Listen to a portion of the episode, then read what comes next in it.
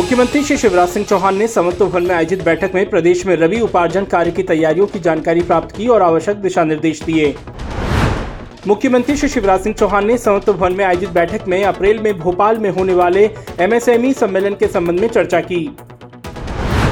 मुख्यमंत्री श्री शिवराज सिंह चौहान ने निवास कार्यालय समत्व भवन में आयोजित बैठक में मुख्यमंत्री लाडली बहना योजना के क्रियान्वयन से जुड़ी तैयारियों की जानकारी प्राप्त की और आवश्यक दिशा निर्देश दिए।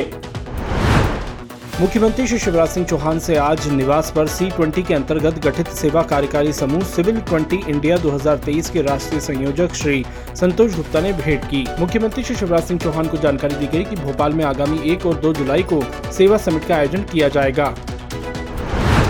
मुख्यमंत्री श्री शिवराज सिंह चौहान ने विदिशा के केरखेड़ी गाँव में बोरवेल में गिरे बेटे लोकेश के निधन पर गहरा दुख व्यक्त किया। पीड़ित परिवार को चार लाख की आर्थिक सहायता दी जाएगी।